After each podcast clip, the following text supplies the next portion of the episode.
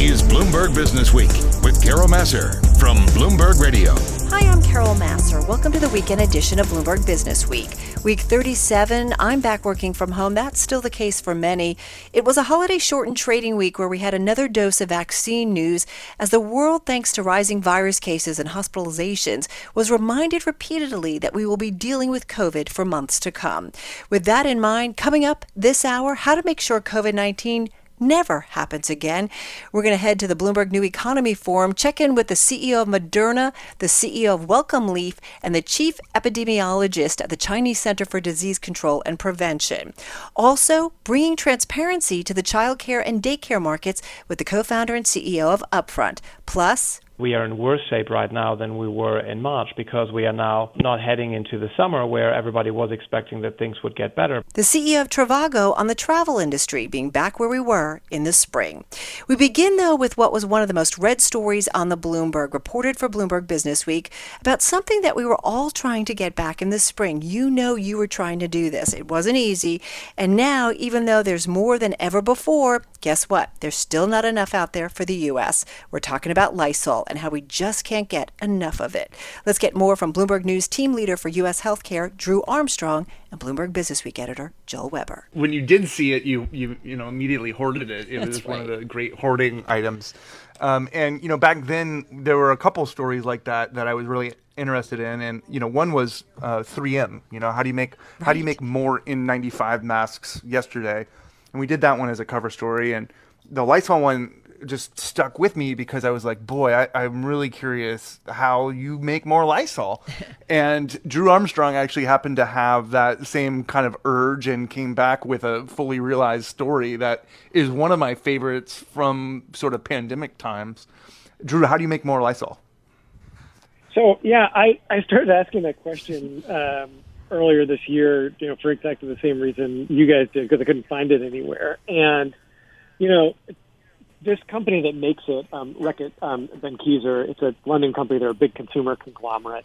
And one of the things you find from um, reading about this is that you know they're this massive company with huge resources, but you know they have this relatively thin, delicate supply chain that's stretched all over the U.S. and all over the world.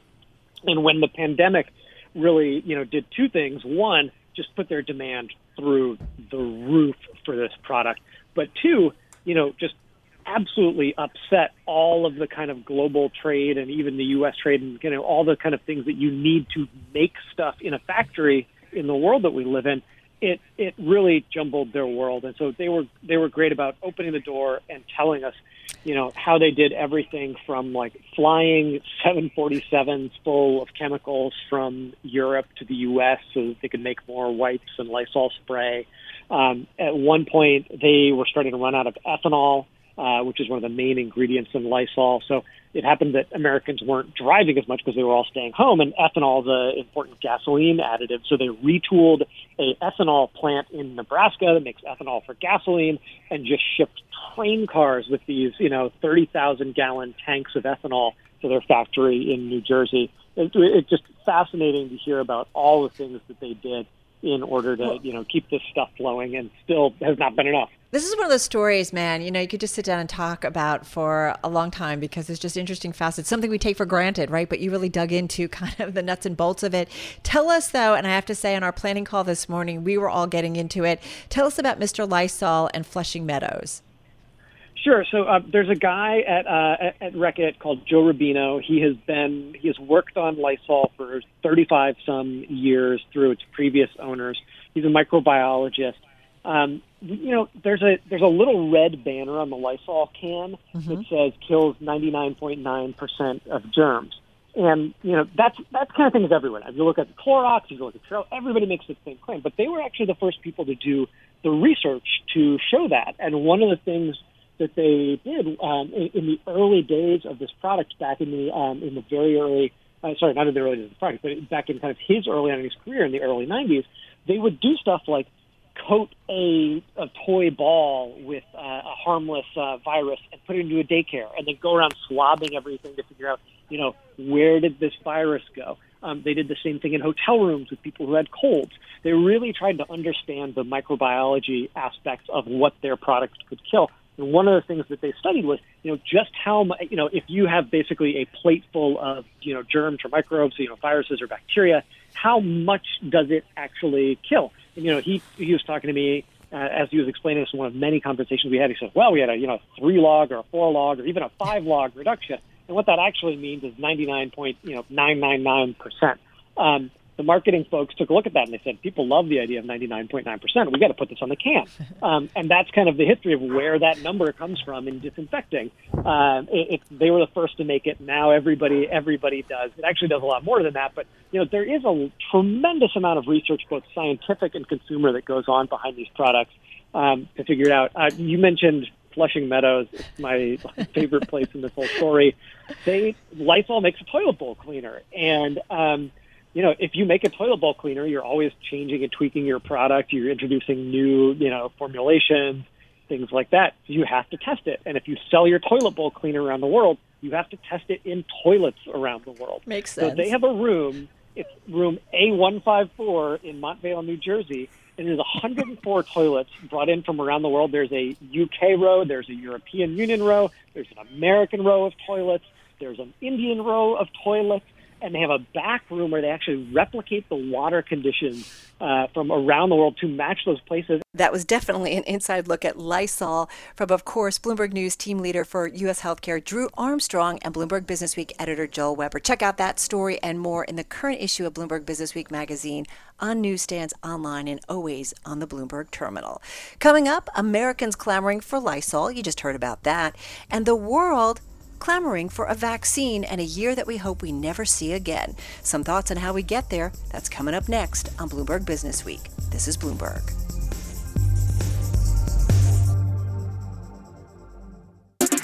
This is Bloomberg Business Week with Carol Massar from Bloomberg Radio. We're bringing you some of the recent highlights from our daily radio broadcast and podcast in a week where we got an update from AstraZeneca and the University of Oxford on their vaccine. Now, the race for a vaccine was part of a discussion that I moderated from our recent Bloomberg New Economy Forum, a panel that really looked at how the world can ensure that we never, ever have another catastrophe like COVID 19.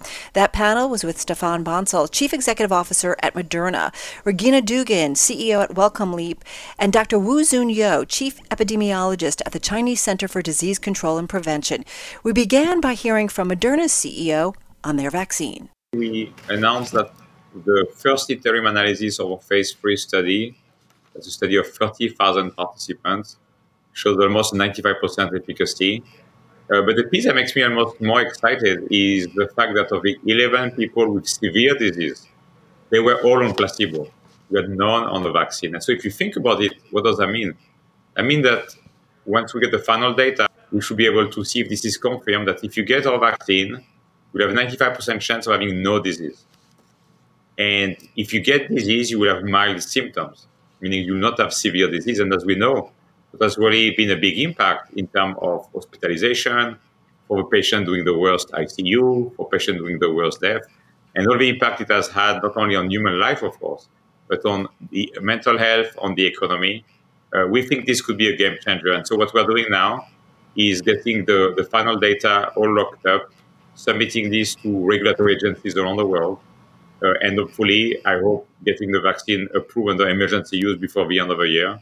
We're making as much product as we can, and we said we will have before the end of the year 20 million doses ready to ship as soon as we have regulatory approval. All right, so that's certainly some upbeat news. Dr. Wu, I want to bring you into this conversation. When you and I spoke over the weekend, I believe you were in Xinjiang or had been in Xinjiang.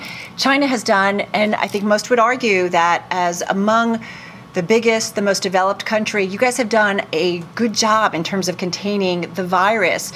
But even so, there continues to be breakouts. Where are we in China when it comes to COVID 19? I just come back from uh, Xinjiang, now back to the Beijing. We uh, just uh, controlled another outbreak uh, in Kashgar, Xinjiang Uyghur Autonomous Region. The epidemic started in the latter of October and uh, brought under control in uh, November. So in the China, I think what we did is have very strong surveillance and treat control the epidemic as a war. So uh, go back to the earlier response to the initial outbreak in Wuhan, most of the people suspect China delayed or does not respond very quickly. Actually, I give you two examples. We did a very uh, bold decision. For example, when the outbreak uh, first noticed by doctors, that's uh, last December 27th, and the national experts arrived in the Wuhan, they made a bold decision to close the seafood market. At that time, there were only 40 cases, and uh, 27 of them had exposure to Huanan seafood market. Make that decision is tough, and the national expert and the local expert has different opinion and the local uh, expert have gone against to achieve that decision. Another decision is uh, shut down Wuhan city. Uh, the decision was made in the January 22nd. At that time, we only have about 500 cases. That decision made had uh, determined the scale of the COVID-19 outbreak mm-hmm. in the whole China.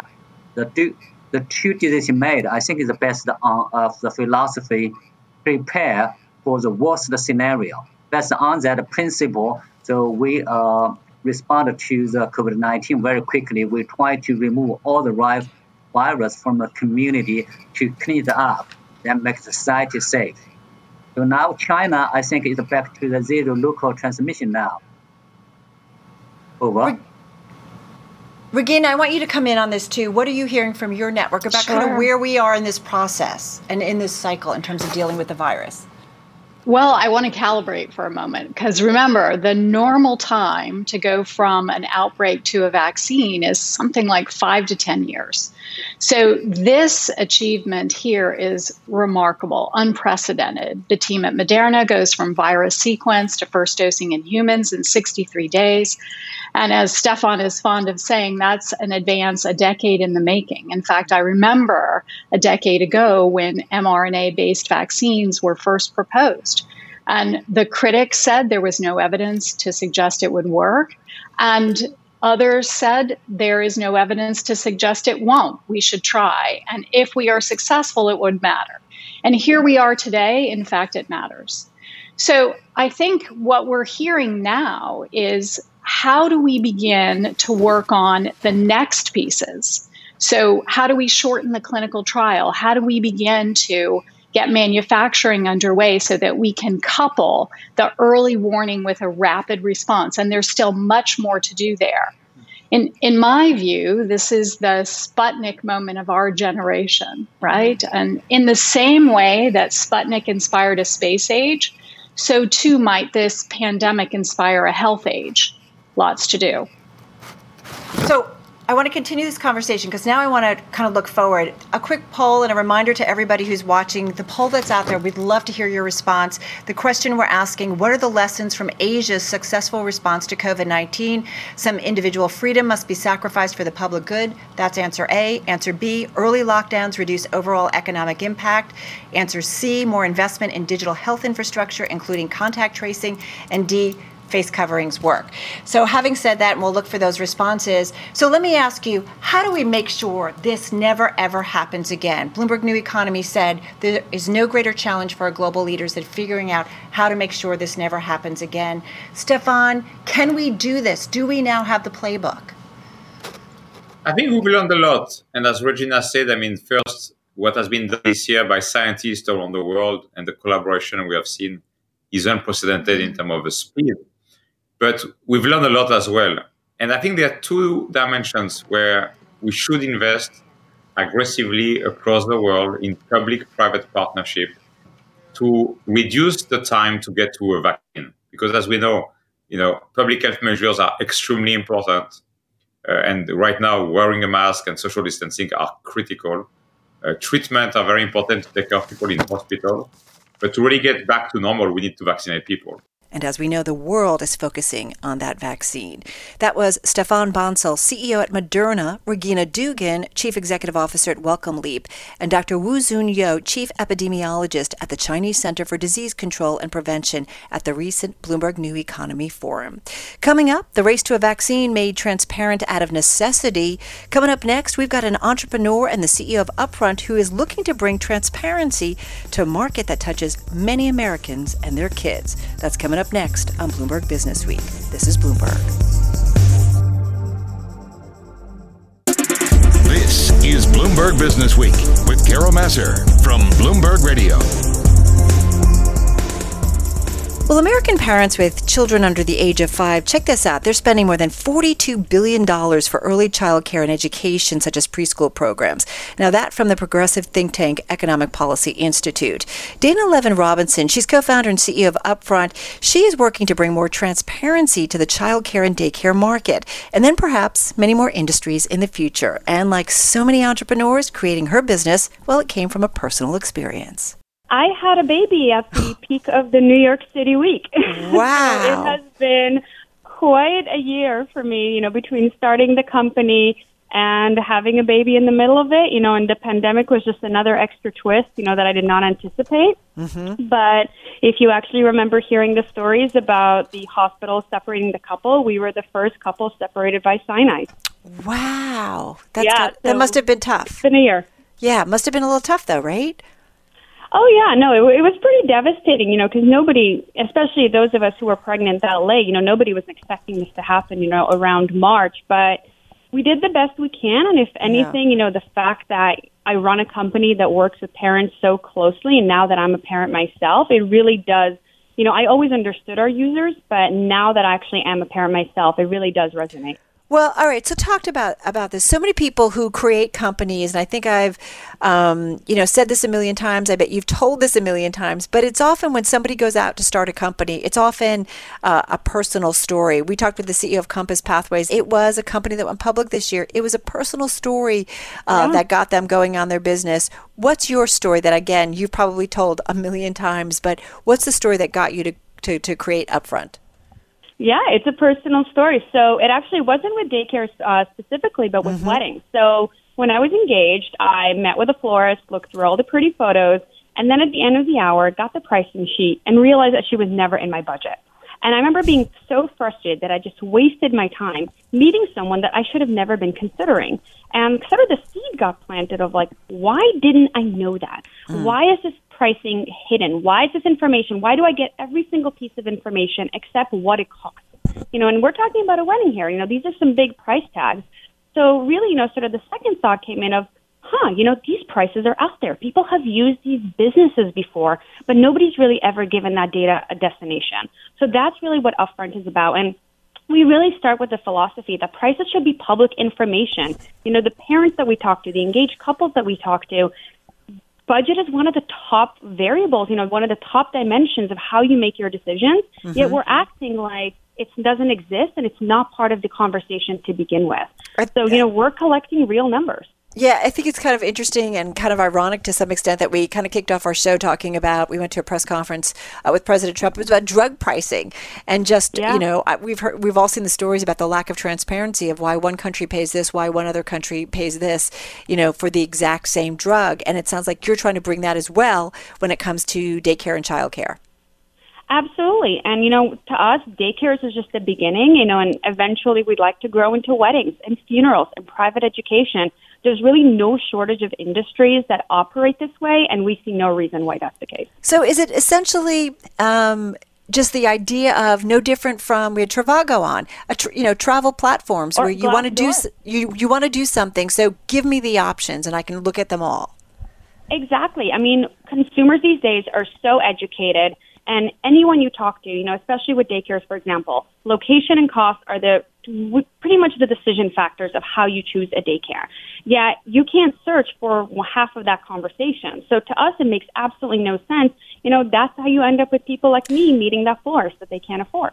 I do wonder, Dana, as you look into this and you talk about, let's start with the childcare and daycare market, what have you found out in terms of the wide range of pricing and how can some greater transparency maybe reduce these costs, costs for individuals? Because we know for a family, this is often a big line item. Oh, it's, it's not just a big line item, it's often the second largest line item after housing. And, and I think not enough attention is given to that. I mean, in New York State alone, you're spending about 22% of your average household income, and that's just by the Economic Policy Institute. And according to our database, it's even higher in New York City. The average cost is around 2200 a month for a daycare.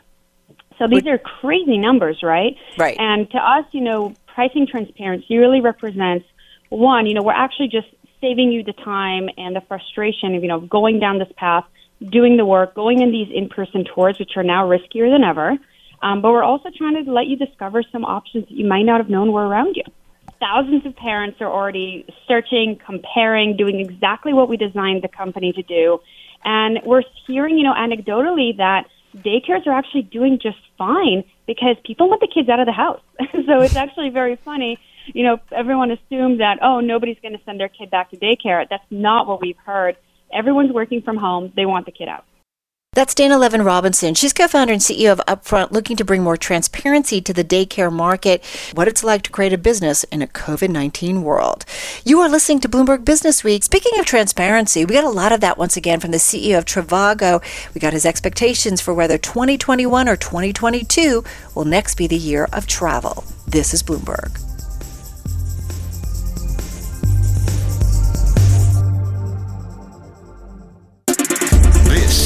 Bloomberg Business Week with Carol Massar from Bloomberg Radio. We're bringing you some of our favorite interviews from the past week on our daily radio show and podcast, and that includes a friend of the show, someone we've reached out to several times during the pandemic. Axel Hefer is CEO of the online travel platform Trivago. Now, this week, the airline industry's main trade group came out and they said they expect losses to balloon further in 2021. Now, you know, most business travel is down dramatically, and for Trivago CEO and his team, well, well, they find themselves in a very familiar and unfortunate spot. We are we are basically back where, uh, at least in Europe, we are back where we were in, in April, mm. whereas the U.S. is, is still doing a bit better, but um, but obviously um, in, in bad shape as well. Well, so what does that mean for you guys? And I know you have a global workforce. Um, you guys have been dealing with this from day one. Is does it feel like it was as it was back in April for you guys? Have you made some adjust- adjustments, or even just adjustments in your expectations about kind of how long it takes for the travel industry to get back to normal? Yeah, I, as a business, I think we are we are in much better shape because there is much more visibility what the next 12 months will look like. Um, we we have significant progress in vaccine development. Um, the testing has become much much faster and um, and cheaper. Um, and and we are almost one year in the pandemic, and also have some data that we can rely on. So um, we are quite positive for for a sustainable recovery starting really in, in early next summer. Mm. Um, for our employees and and I guess for for all of us. Um, uh, however, I think it's, it's uh, we are in worse shape right now than we were in March because we are now um, not not heading into the summer where everybody was expecting that things would get better, but we are heading into the winter where everybody is expecting, like in a normal flu wave, that things will get worse. So uh, the mm. emotional stress on our employees um, is is, uh, is is greater than it has been in the first lockdown. I've had a lot of conversations with leaders about that specifically. We know it's a global health pandemic, but health covers so much, right? It's your physical health as well as your mental health. So what are you doing to help out your employees? Yeah, so um, there, there's there's only so much you can do. I mean, we are obviously mm. trying to be very transparent. Um, so we've got very frequent all hands. Everybody can ask any kind of question. Um, we've brought forward our strategy process for next year, um, so that now everybody can prepare for next year and is looking forward. And I think that that is um, that is from a psychological perspective the most important thing that you have something to look forward to and that you have hope that things are getting better um, rather focusing too much on the present, which can be, in, in particular in Europe right now, be quite depressing. Well, and it's interesting, you know, um, from what I understand, you are among the group that really think that we've got to, as a member, you as a member of the travel industry, have to kind of remind everybody that it's not smart to push everybody back to to think about traveling. That we've got to be smart about kind of where we are so that we can get this under control. Absolutely. So, so I think there there are basically two things that are really really important. One is to, um, to to manage the number of infections, and for that, obviously, traveling is not good, and and any kind of uh, social contact is not good, and that, that's where most of the European countries currently are in. But it's equally important also to give some hope and something to look forward to. And there, um, we as a business look forward to the summer, which is obviously our peak season, and are, are there quite confident. But I think it's also important for for the society overall to be able to look forward to something to a significant improvement. And for that, the last two weeks in particular, I think, have been good, in particular with the with the news about vaccines.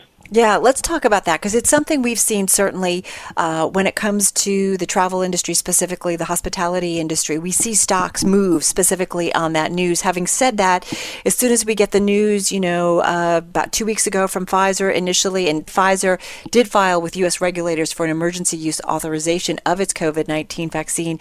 But as soon as we got the news from Pfizer and Moderna, quickly also were many stories that followed that said, hey, we got to slow down. There's logistics, there's getting it out there, um, there's just a lot of questions too about the efficacy or, or how long lasting that efficacy is. I mean, there's still a lot of questions. We got about a minute and then we'll come back and talk more. How do you see it in terms of the vaccine? Yeah, so so the um, I, I think it's it, it was clear clear for quite some time that there would be vaccines available. The the positive news to us is that the um, um, the effectiveness is much greater than than what a lot of people had hoped for. Having said that, the likelihood that it will have a real impact on the first half of the year, I think, is quite quite uh, small, um, mm. given that it will take some time and it will first focus, obviously, on the high risk groups. So, Axel, when we get on the other side of this, what do you think travel will look like? I think you said, you know, maybe when we get into some of the early se- summer season next year, that we start to kind of feel a little bit more more normal. But what will that normal be like when it comes to the travel industry? Will it be a little bit different? I, I, do think it will be different. Um, so the first thing that, that we've seen this year, and I do expect the same for next year, is that there was a very, very strong trend towards local travel, and mm. a, a, lot of people will still not be comfortable to go very far um, with the experiences that uh, quarantine requirements are being imposed on a very short notice this year. Um, on the other hand, I, I, do think there will be some difference because all the governments globally will have had one year of experience and um, will probably have a better regime in place to allow for some international travel. Um, the least recovered segment we do expect to be intercontinental travel. I mean, that, that will recover um, probably not next year, but the year after. Interesting. And is that, I mean, you look a lot at leisure travel, but leisure business, business, is that something that's a few years off to getting back to normal?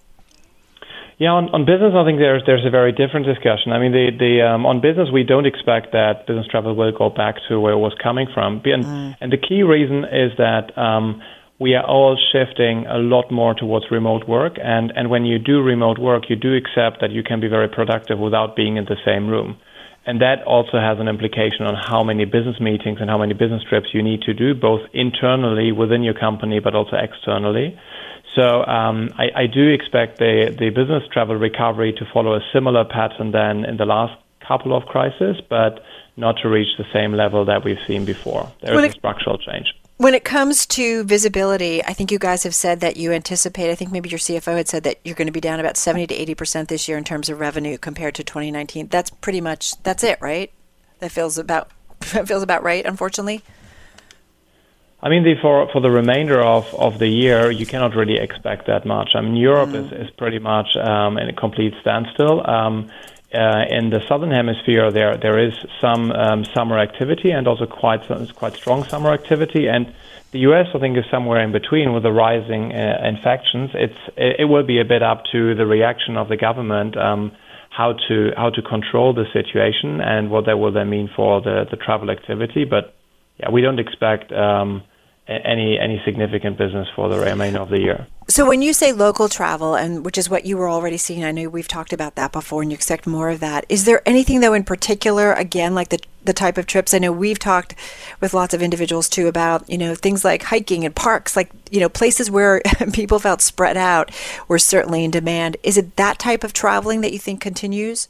To be in demand? Absolutely. Mm. Absolutely. For, so, for the summer, what we've seen this year is that whenever the situation was under control and, and, and there was a general sentiment that it's safe to travel, the first trips that, that really picked up were were nature destinations, so the, the coast or the mountains, and and trips where that you would typically classify as as vacations to relax rather than cultural trips. Um, on the other hand, we, we do think that in the second half of next year, there will also be some return of city trips where you're more focused on activity, uh, going to the museum, to the opera, um, or just going to nice restaurants.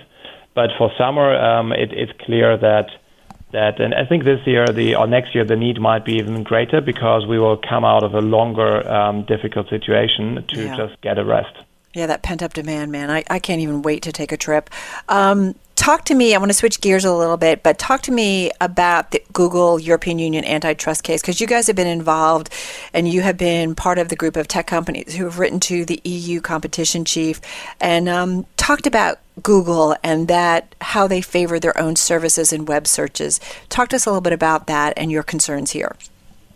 Yeah, absolutely. I, I, think I think it's a very interesting topic because the, the European Commission has looked into various practices of, of some of these mega platforms for quite some time. But um, from my perspective, what has changed over the last, perhaps only the last year, but but uh, but for sure over the last two to three years, is that there seems to be now general consensus, even globally, um, amongst pretty much all the tech companies, that um, these mega platforms are getting too powerful and and uh, that they are leveraging their control over certain um, stages in the overall um, value chain to to then dominate um, subsequent um, activities and subsequent products. And um, if you if you look at uh, Google specifically. Um, in the European Union, they have more than 90% uh, market share in general search, and they expand their value add of the overall ecosystem by adding more and more products that are displayed in a favorable way um, versus com- uh, competing products. And for us specifically, that has been the hotel search product. I mean, hotels, hotel price comparison is something that, that was innovated by, by Trivago and invented by us. Mm-hmm. Um, but over the last couple of years, the, the visibility of the competing product has been increased quite significantly. Um, and if you just compare how our ads on Google are displayed and how the Google Hotel Finder is displayed, you can see that it is factor six or seven times bigger and much more appealing uh, in the display. And um, that that is that is I think a very tangible example um, how how they are really leveraging their control over one um, one product into another. That's Axel Hefer, CEO of the online travel platform Trivago. That wraps up the first hour of the weekend edition of Bloomberg Business Week from Bloomberg Radio. I'm Carol Massar. More ahead in our next hour, including the global pandemic giving a boost to the 15 minute city. Plus, Linesop maybe? Venture capitalist Susan Lyne on the COVID trends that will leave their mark and doubling down on toys during the shutdown with Mattel's president. And finally, art imitating life in the new HBO drama series Industry. That's all coming up on Bloomberg Business Week. This is Bloomberg. This is Bloomberg Business Week with Carol Massar from Bloomberg Radio. Hi, I'm Carol Massar. Coming up in our second hour of the weekend edition of Bloomberg Business Week, highlights from our daily radio show and podcast, including stories in the magazine and some of our favorite interviews. That includes this hour venture capitalist and former president of ABC Entertainment, Susan Lyne, on the venture capital scene tale of two cities during the pandemic. Also, another business that gets a boost during COVID 19, we talk toys with Mattel's president. And two London bankers skip out on finance to create a new HBO drama series, Industry. Let's, though, get things started this hour with a recent story in the magazine that coincided with the Bloomberg New Economy Forum. The forum, which I mentioned last hour, is all about building a better future and the global cooperation needed to do it. That includes building stronger cities. In keeping with that, Bloomberg City Lab reporter Laura Bliss explored what's known as the 15 minute city. Here's more from Laura and Bloomberg Business Week editor Joel Weber it really fulfills sort of the urbanization pillar that uh, of NEF. Um, there's several pillow, pillars, and that's yeah, that's what this one fa- falls in. And it's this idea that I think has really become um, uh, ca- caught on with urban planners in certain cities around the world. That what if you could live in a in a city where everything that you needed in your day, daily life, from your job to your kid's school to where you get your groceries, et cetera, et cetera, was basically in a 15 minute radius of your front door.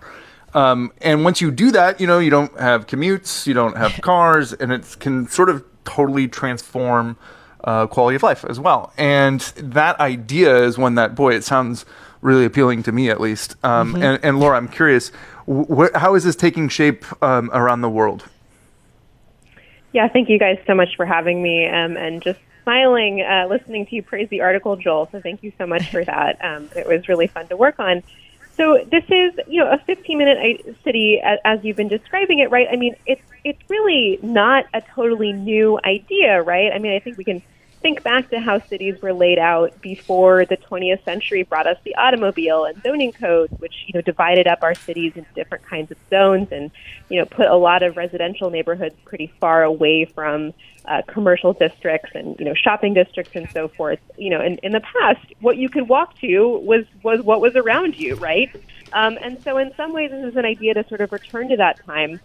Um, and there are cities like Paris, you know, Barcelona, uh, Milan, European cities that sort of hew a little bit closer to that older model that um, have actually been working on this for for some time. Um, and also here in the U.S., Portland, Oregon um, is one example of a city that's really been working on what it calls complete neighborhoods, where you have your you know shopping, your library, your health services, your daycare, your your school, you know, within a 15 to 20 minute walk or, or bike ride or, or transit trip. Right. Um, so yeah, and and I think it's really kind of taken off um, this year, partly because of the pandemic, which which I'd be happy to talk about more. Well, and let's talk about that. I have to say, it sounds utopian. I think you say that it is utopian in many ways in your story, but in because of the pandemic, yeah, use that as the backdrop and, and how we are thinking about this kind of concept for basically urban living. And maybe not just urban living, um, but even kind of smaller cities or more modern cities.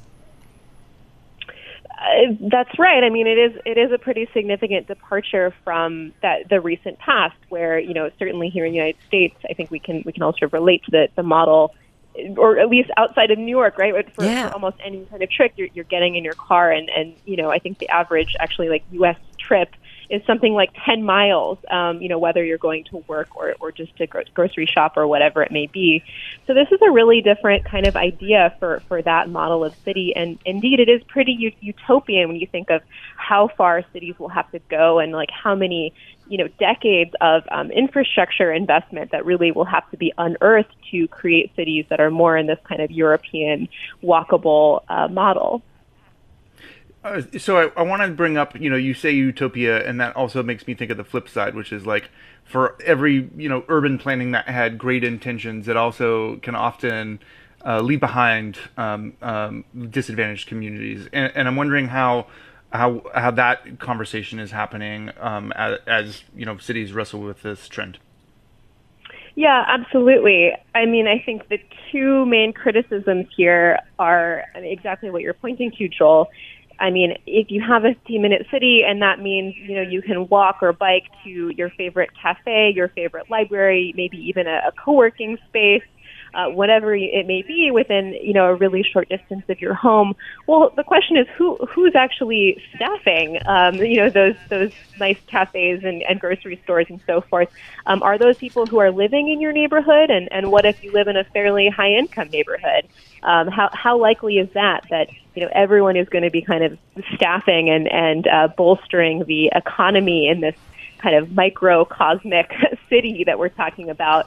Um, are, are actually able to live in that area. And so the question is then, you know, is is the 15 minute city kind of neglecting to think about uh, transit systems, right, that actually do succeed in moving people, moving commuters across large distances in cities, and, and actually supply a really essential service in that respect.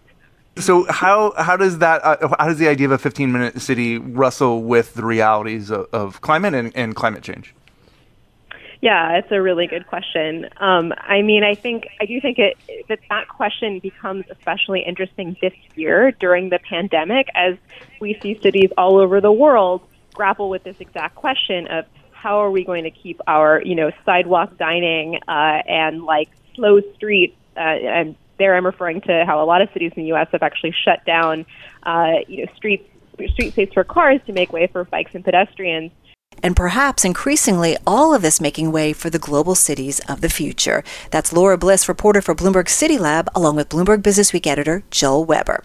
Well, innovation, well, It's happening in our global cities, so too in our world at large. That from venture capitalist and former president of ABC Entertainment, Susan Lyne. She's coming up next. You're listening to Bloomberg Business Week, and this is Bloomberg.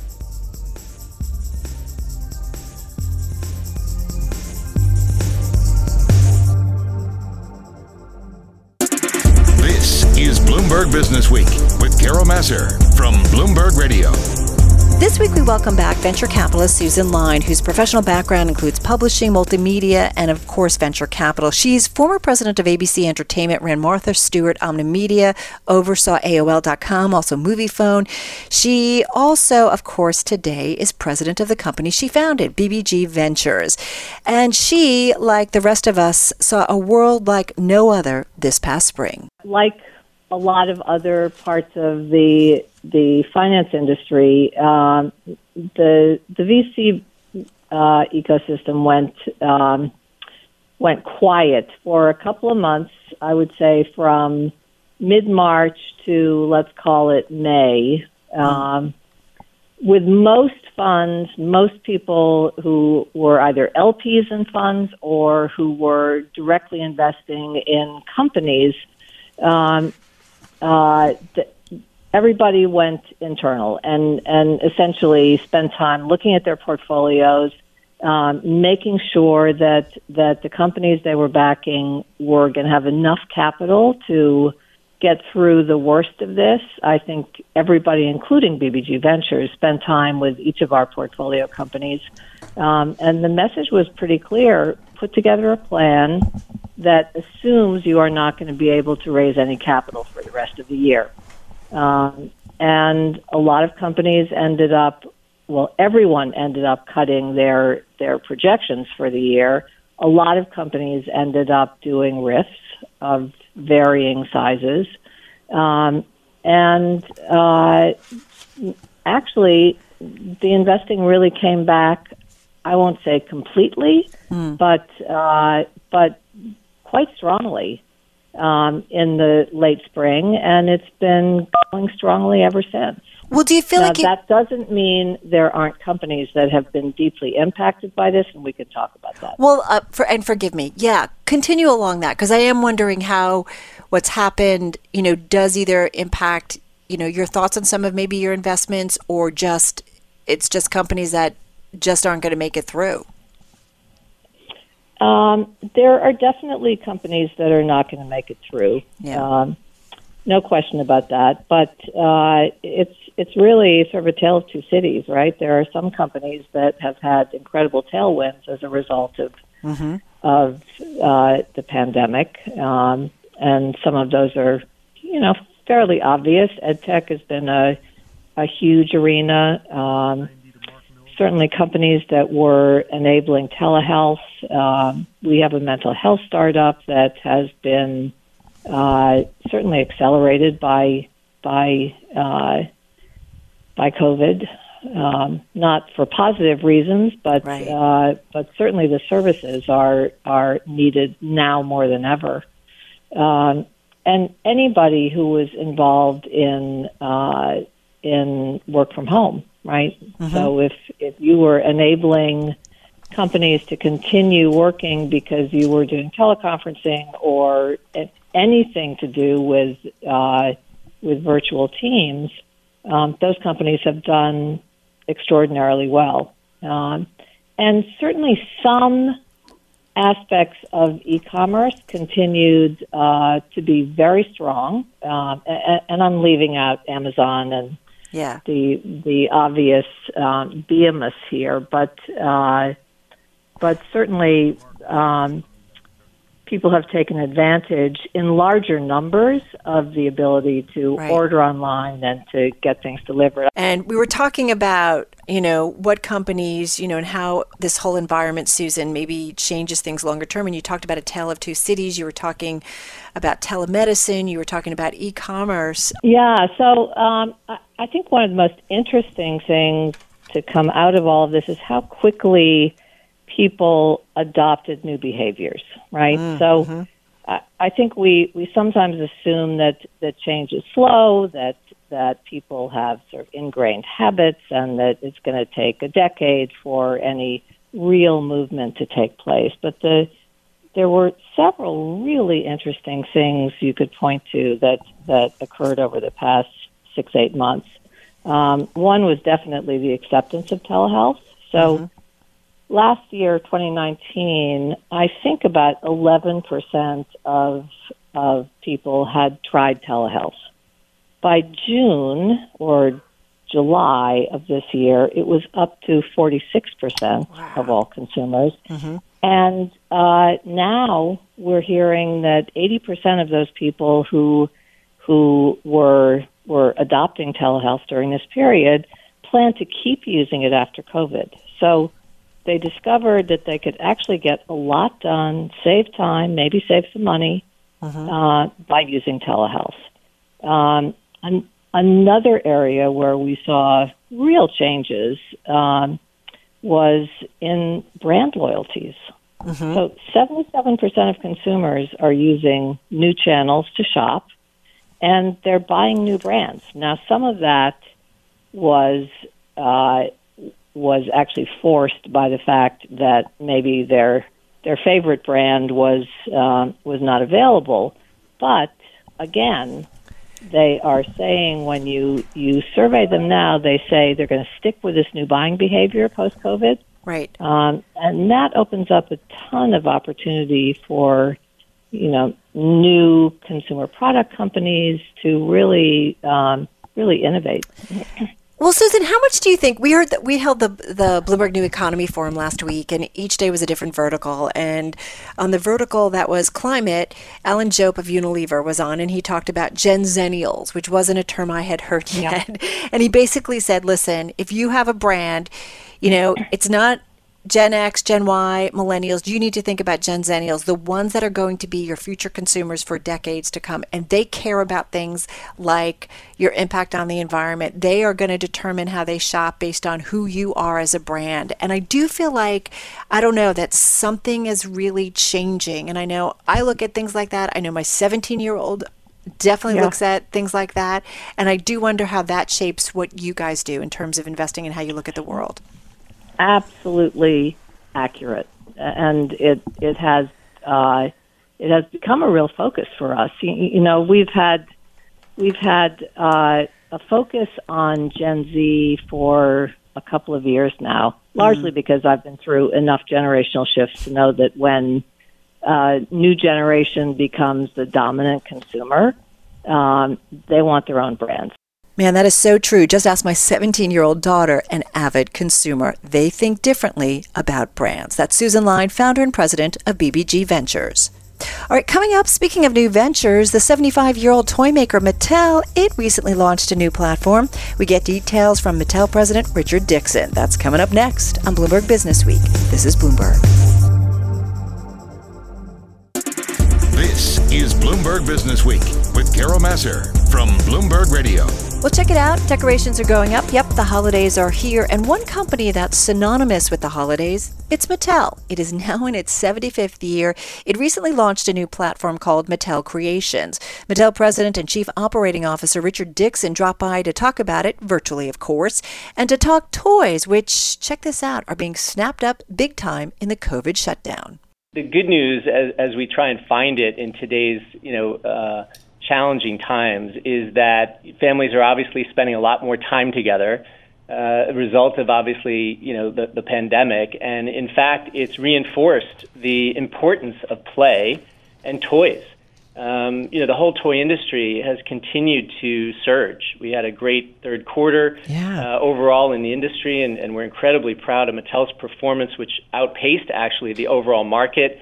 Uh, we've been gaining share and ultimately really um, obviously responding to our consumers and providing the right toys and the right assets, if you will, to occupy during these challenging uh, times at home. What have you seen in terms of trends, in terms of the types of purchases people are buying? From my understanding, people were buying Barbies, they were buying Hot Wheels. What what were people buying? Were there any interesting trends that you noticed in the buying?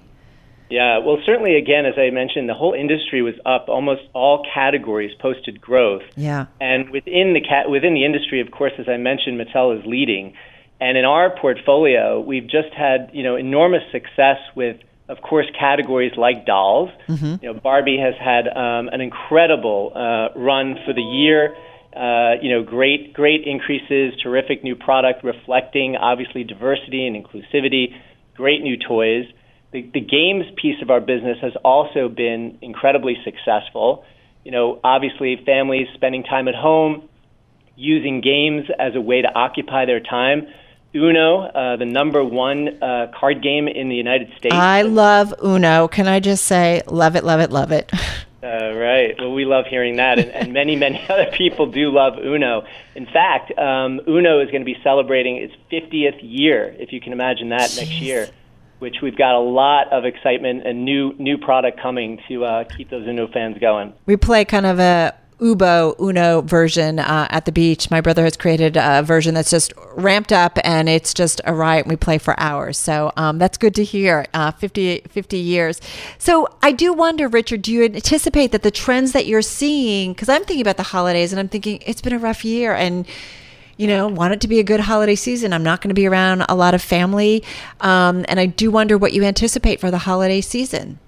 Well, I'll tell you, um, the the toy shopping as we see it, the outlook for the fourth quarter is is strong. Mm-hmm. In fact, toy shopping has already been planned earlier than last year, and with the um, you know surge with online and e-commerce, the ability to shop early is is more enticing than ever. Uh, you know, our research shows almost 75% of shoppers plan to start holiday shopping even uh, even just before November, and obviously we're already in November. And with everything that's going on with the pandemic, some families are actually planning on making these holidays, you know, truly extra special for their kids. Mm-hmm. It's been a, it's been a really challenging year uh, for kids uh, in many in many aspects, and I think parents are recognizing, you know, the, the simple rewards of toys and, and fun. So there's there's a lot of uh, I think excitement around the industry and certainly in the Mattel portfolio for the fourth quarter. Have you? What's your supply chain been like during this process?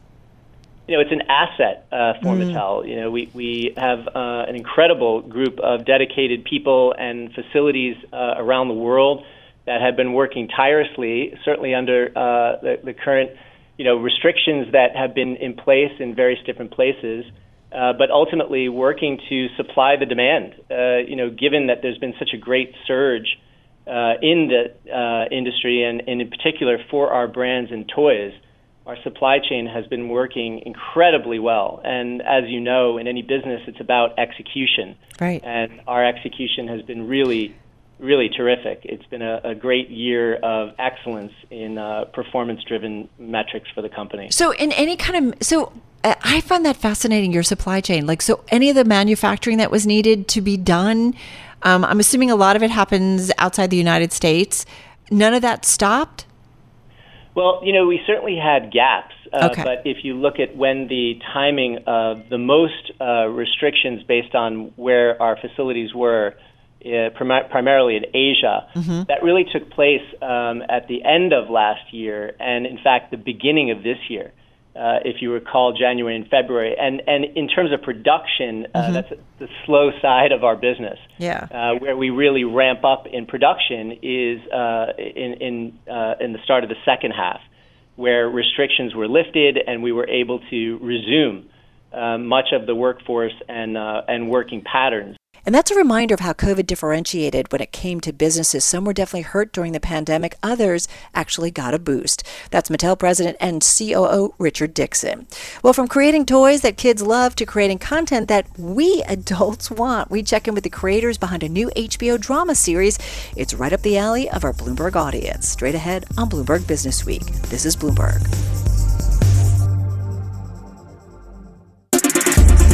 Is Bloomberg Business Week with Carol Massar from Bloomberg Radio. We're going to wrap up this week with something that seems just about perfect for our Bloomberg Business Week listeners. It's about a new eight part series set in a fictional investment bank in London. It was released on HBO earlier this month, created by two former British bankers. Its pilot was directed and executive produced by Lena Dunham. It is called Industry, and full transparency, the Bloomberg Terminal, well, it's got a recurring role in the series. We headed to the UK to check in with Mickey Down and Konrad Kay, writers, co creators, and executive producers of the new series. We met at university where we did like basically nothing. Um, I mean, we were supposed to, we were there to work, we, we just made each other laugh quite a lot. Um, uh, we worked a little bit by the end, and you know, we got to, you got to the end, and you're doing your finals, and you think, wow, I need to get a job because everyone seems to have one. And uh, you look around, and particularly everyone had a job in banking, it seemed. So um, it was a mixture of sort of fear and peer pressure that pushed us into that world. Um, I know Konrad's father was in banking as well, so maybe there was a little bit of familial pressure. But you know, we, you know, after you know, you you come out, you you have that pressure, and then you you just, I, I mean, I, I would speak personally. After about a year, I realized I was very ill suited to it. But I, I, I sort of liked the world. I liked the sort of the weird, the sort of the, the, the paraphernalia of the place. And Konrad had been there for long and long standing for three years when uh, I started uh, trying to pull him out of it and say, "Come on, let's write together." And the first thing we wrote together actually was a banking-based script, which was more sort of a cathartic exercise for us, um, and it wasn't very good at all but it sort of was an opportunity for us to see if we could write together. And then we sort of put that aside for a bit, and then we were doing some other stuff. We were developing other TV shows, and then we met this uh, producer called Jane Tranter, who's the uh, head of the company Bad Wolf, who made mm-hmm. Industry. Mm-hmm. Yeah. And she said, you know, have you ever thought about writing something set in the world of finance? Because obviously you guys are in it. We said, yeah, we have, and it wasn't very wasn't very good at all. She said, well, have you thought about writing from the perspective of the perspective of the people right at the bottom, which is you guys? And we thought, okay, well, actually, that, that's probably a better idea than trying to write a sort of derivative version of Wall Street, which is what we were trying to do before. And that was sort of what unlocked the whole thing for us. I mean, like we wanted to write at that time. We were we were much younger, right? So we wanted to write sort of mid mid twenties relationship show well, um, character-driven relationship show, and it was a it was a way of doing that, but set in an ecosystem in a world that we could we we thought we could render very authentically. Well, I don't want to get into those relationships, but I, am curious, um, Konrad, did you not like the world of banking as much as Mickey didn't? Um, no, I struggled with it really. I mean, Yeah. I was uh, the thing about that that thing about that industry is you, you're you're kind of you're, you're you're forced, especially I, basically I was doing a kind of like a role between research and sales at an American investment bank, and then I, I was forced into American equity sales. Um, and I, I, what I realized very quickly is that I had to basically pick up the phone and speak to people about stocks that they'd been they'd owned for like 10, 15, 20 years, and, and supposed to tell them something new and interesting or give them a bit of edge to invest in these stocks that they knew you know they had a profound acad- academic knowledge in. I basically was just reading a research note and parroting to them, and I, I felt super out of my depth, and I felt super uncomfortable calling them because I was like, you know, even though I had a very good um, research department above me, I just felt I felt um, I felt very insecure. It was like, it was one of those things where you have to imagine calling up an expert Uh-huh. and telling them and pretending that you have an edge on something that they know everything about, and then trying to bluff your way through it. I just I, I don't know. I felt very uncomfortable doing it, so I wasn't very good at it, and probably that's probably why I got fired.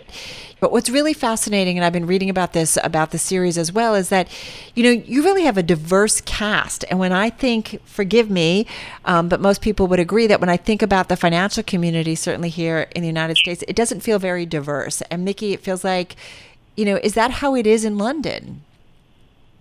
It's weird, actually. It's sort of a mixture because we, we wanted to write from a sort of unexpected vantage point, the show, and obviously that's what led us to writing from uh, through the eyes of the people coming at, into it for the first time, you know, the grads. But we also just wanted to, you know, it wasn't very cynical, but we wanted to create characters that you wouldn't have, as you said, expected in that world.